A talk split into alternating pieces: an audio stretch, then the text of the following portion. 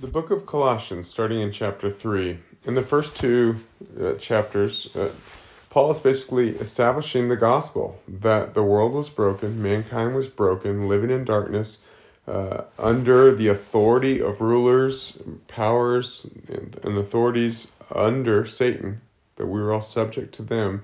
We were living in our flesh and we incapable of living without sin because we were born into it. And so we had a life that led to death. That's all that we had. But that Jesus, who was created before the creation of the world, and everything is for his benefit, came and lived as a man with the fullness of God in him, obeying God to, to you know, to every extent, obeying God completely, so that he overcame the world. He was crucified as the sacrifice that was necessary for us in creation to overcome. He overcame, made a mockery of all those rulers and authorities uh, in Satan's kingdom, and he overcame. He formed a new body, a new mankind that Adam was supposed to form. And now we can enter in through Christ. We can be redeemed in Him and be a part of this new body, this new family of people who learn God's own way and rule and reign and multiply so that his kingdom comes and God is glorified in mankind as he originally intended. So that was the first two chapters, and now he's saying, you know, he's let's go on with it. Therefore, if you have been raised up with Christ, keep seeking the things above, where Christ is, seated at the right hand of God. Set your mind on the things above, not on things that are on earth. For you have died, and your life is hidden with Christ in God. When Christ, who is our life, is revealed, then you also will be revealed with him in glory. So he says, you, you died to your old life, so stop thinking, stop dwelling in your mind on things of this world or things of your flesh, but instead think about things of the Lord, things of the Spirit, because that is the life that you are putting on now. Christ is at the right hand of God. Realize that He is your head and come up into the fullness of Him who is at the right hand of God. For you have you've died. Your life is now hidden with Christ in God. So, in other words, you are also at the right hand of God. When Christ, who is our life, is revealed. So, clear, he's making it very clear these are Christians. But he said the fullness of Christ isn't yet revealed in you. And so that, but it will be. So, seek this thing eagerly. And then you also will be revealed with him in glory. So the glory of God will be fully in you, just as it was in Jesus. This is God's plan for us. 5. Therefore, consider the members of your earthly body as dead to immorality, impurity, passion, evil desire, and greed, which amounts to idolatry. So he says anything we go after for the purpose of our flesh is idolatry. We're putting our flesh above God instead of worshiping God as we are meant to, as His holy temple, as a part of His body. 6 For it is because of these things that the wrath of God will come upon the sons of disobedience, and in them you also once walked when you were living in them. So he said that for those who don't walk according to this way, uh, the wrath of God, full judgment is coming on them. And he calls them sons of disobedience. And he said, You, every one of us, was one of these when we lived according to this way, but now we have entered into a new life. 8. But now you also put them all aside anger, wrath, malice, slander, and abusive speech from your mouth. Do not lie to one another, since you laid aside the old self with its evil practices, and have put on the new self, who is being renewed to a true knowledge according to the image of the one who created him a renewal in which there is no distinction between Greek and Jew, circumcised and uncircumcised, barbarian, Scythian, slave, and freeman, but Christ is all and in all. So, all these ways anger, wrath, malice, slander, abuse of speech, lying, um, any evil practices such as these, put them all aside. This is all part of the old life, so you should not be living in these ways any longer. But you should put on a new self continually die to your old life, continually put on this new life of Christ, and continually be renewed to a true knowledge of Christ in you. God wants to make you like Him, so He's continually renewing you, transforming you to be like him. So put on this image that he sees you as a renewal in which there's no distinction. And so then he he just all the different ways that we can separate ourselves from other people, none of them matter. What matters is Christ in us, the hope of glory. 12. So as those who have been chosen of God, holy and beloved, put on a heart of compassion, kindness, humility, gentleness, and patience bearing with one another and forgiving each other. Whoever has a complaint against anyone, just as the Lord forgave you, so also should you. Beyond all these things, put on love, which is the perfect bond of unity. Let the peace of Christ rule in your hearts, to which indeed you are called in one body, and be thankful. So he's he's saying the ways of the world were those other things, the anger, the malice, all those things we listed. He said, instead, put on these ways of God, which are compassion, kindness, humility, gentleness, patience. Uh, bear with one another, forgive each other. Hasn't God forgiven you? Then how can you hold anything against another? Forgive them just as God has forgiven you. And beyond everything else, put on love, which is the perfect bond of unity. That each of us united in Christ is united completely in his love. And that is more powerful than anything else. And so, we set everything else aside, knowing that we are in His love and we love one another just as He loves us. And that we realize we have been made one body. You don't hurt, you don't try to hurt part of your body. And if you realize we're all part of the same body, you don't try to hurt each other who are part of this same body of Christ. And be thankful in all things. Continually be filled with gratitude and thanks. 16. Let the word of Christ richly dwell within you, with all wisdom, teaching and admonishing one another with psalms and hymns and spiritual songs, singing with thankfulness in your hearts to God. Whatever you do in deed, in word or deed, do all in the name of the Lord Jesus, giving thanks through him to God the Father. So, how do we let the word of Christ richly dwell within you? Well, we ought to be reading it often, right? We ought to be meditating on it we ought to be in prayer. The Word of God comes both through the written Word and through the Spirit, right? So, reading the Word of God and being in prayer are the two ways that we connect with this. And we're supposed to allow these realities of Christ to richly dwell in us. So, reading the Word of God and praying, listening to God, just meditating on God is how we let this dwell in us with all wisdom, teachings, and admonishing one another with psalms and hymns. So he, he gives a list. We've got psalms, we've got hymns, we've got spiritual songs. Sing with thankfulness in your hearts to God. Worship God in this way, and you will grow in these things. Whatever you do in word or deed, do all in the name of the Lord. So he says, your entire life needs to be dedicated to the Lord. It's not something you just do on one day of the week and then go about a normal worldly life. Your entire life, whatever you do, or whatever you say should be in the name of the Lord Jesus, continually giving thanks to Him through Him to God the Father, continually giving thanks to Jesus who brings you before the Father. And then he switches, just as he, it's it's pretty incredible. Both Colossians and Ephesians are very high level. They talk about the true spiritual nature of life, and both of them teach these deep, powerful truths and then turn and talk about family relations. That should show us how very important it is to that how our family relations are. I mean, it's a it's an inherent thing and if you're married or have kids, like this is this is a core part of life. So just as he just finished talking about whatever you do, do it unto the Lord, he's saying, well, what do you do every day if you're married? You you, you deal with your spouse, right? You have relations with your spouse, with your kids, with your parents. This is an this is an integral part of life. It's it's core. And so how you do these things is core to your spiritual life as well. 18 Wives, be subject to your husbands as is fitting in the Lord. Husbands, love your wives and do not be embittered against them. So wives realize your your husband is the head is your head uh, as is fitting in the Lord, that He has arranged it this way. Husbands, love your wives.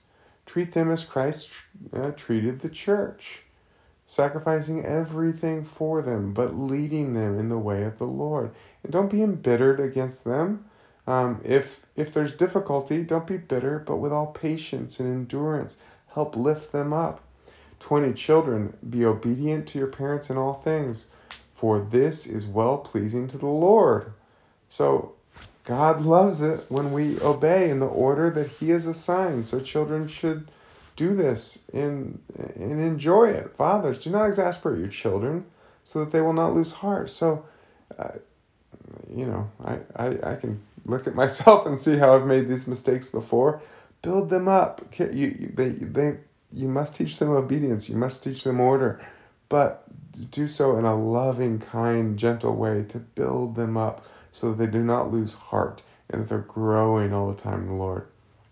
Slaves. I always equate this best to uh, employees since slavery is uh, mostly rare. Uh, it still exists, but I don't happen to know a slave. You probably don't know either.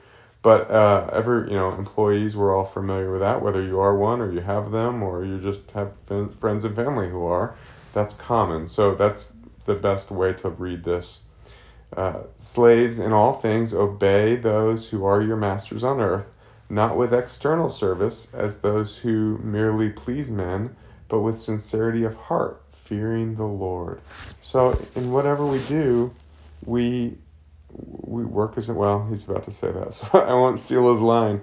But uh, if we work for someone, do it as unto the Lord. Um, work hard, even when they're not looking. Even when you get no reward, realize that you're working for God because He has put you in that situation, and uh, and and don't be upset about the fact that you work for others and you must be told what you have to do from time to time. Realize God is sovereign over everything.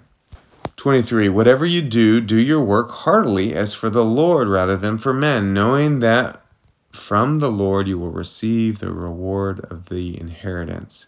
So again, this is whatever you do, whether you work for someone, work for yourself, do whatever you're doing, do it as unto the Lord, knowing the Lord is watching. The Lord knows exactly what you're doing and how you're how you're living your life. Are you living it to Him? Are you indulging in the flesh or, or other disobediences? Or are you living as unto the Lord? He will bless each one according to their own work and there will be rich reward for how you live this life. It is the Lord Christ whom you serve. So always keep that in mind no matter what you do. For he who does wrong will receive the consequences of the wrong which he has done, and that without partiality. We have a judge. We all go before him. And we, you know, as far as salvation, that all you need is Christ for that. As far as how have you lived your life? Have you lived it the way Christ has taught you to live it? To grow up and be transformed like Him and obey the Father like Him? Well, then there's going to be incredible reward for you in that for all time, eternity, going beyond time. Or do we just get by in the fact that we're saved and, you know, we squeak in, but then we just realize we waste. It's like if you have a big important game, it's the championship and and you got you know 15 minutes to warm up before the game. Are you just to mess around and not be focused on what the game plan is and what you're to do? Or are you going to kind of put some effort in so that you'll have a good game? Well that 15 minutes is this life. This life maybe it's 100 years but that's nothing compared to eternity and so we have this little bit of time to decide how close to the head do we want to be how close to the Father, to this, the to the throne before God do we want to be? We're blessed either way to be with Him for eternity. But don't you want to know more of Him? Don't you want to know more of the mystery? Don't you want more of the the goodness of God? He freely wants to give all of it to you. But only those who truly choose Him and walk in this way receive that. And then we're on to the last chapter, chapter 4. So, masters or employers, grant to your slaves or employees justice and fairness, knowing that you too have a master in heaven. So, treat others the way you want God to treat you. Two, devote yourselves to prayer, keeping alert in it with an attitude of thanksgiving, praying at the same time for us as well, that God will open up to us a door for the word so that we may speak forth the mystery of Christ, for which I have also been imprisoned, that I may make it clear in the way I ought to speak.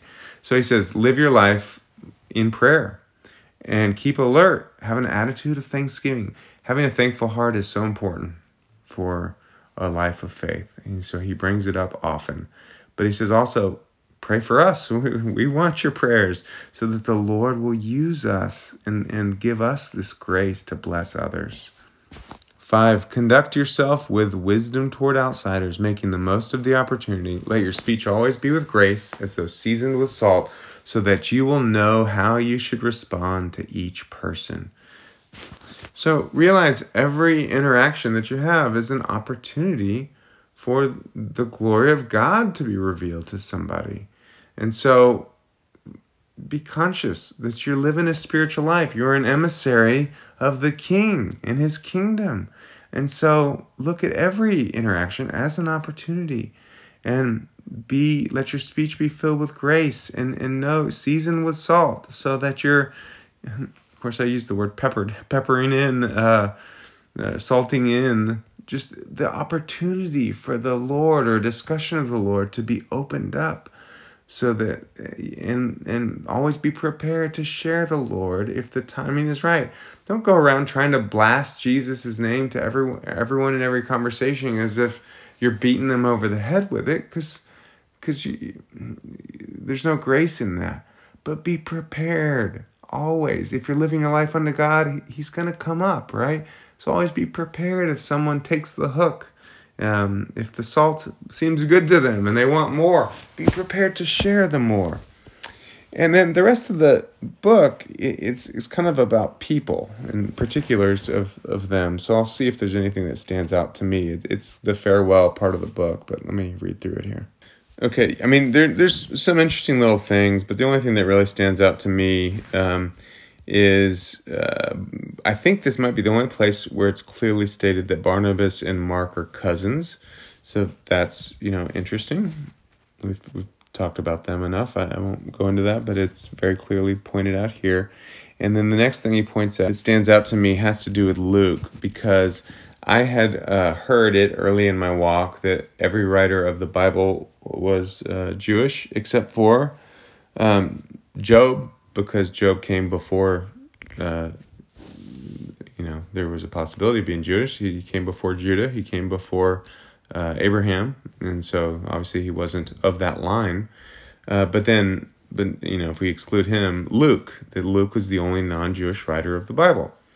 And, and then I had somebody tell me, eh, I don't know about that, which made me question it. Okay, well, is Luke really, maybe he is Jewish. Why am I believing that? I just heard somebody teach it. Well, I think the rationale for that is in this, this chapter right here.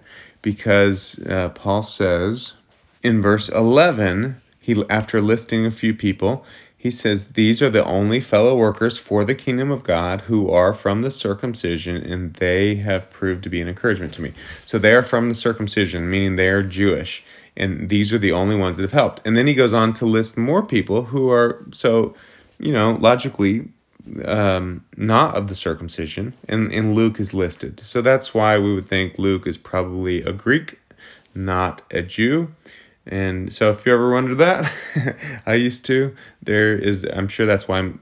I mean, I, I just kind of came across this, but I'm I'm assuming that's why people say that, and it makes sense to me. So having read that, I assume Luke was not Jewish because that makes the most sense when you read this. And Paul also mentions that Luke is a physician. Uh, so if you've heard him called that, that's we guess we learn a lot about Luke right in this little chapter, and that's pretty much it. Again, there's lots of. Uh, uh, greetings and uh, you know it's interesting stuff to and you can see connections that come up in other letters like philemon and stuff but i'm just going to leave this recording there and uh, on to the next book. God bless you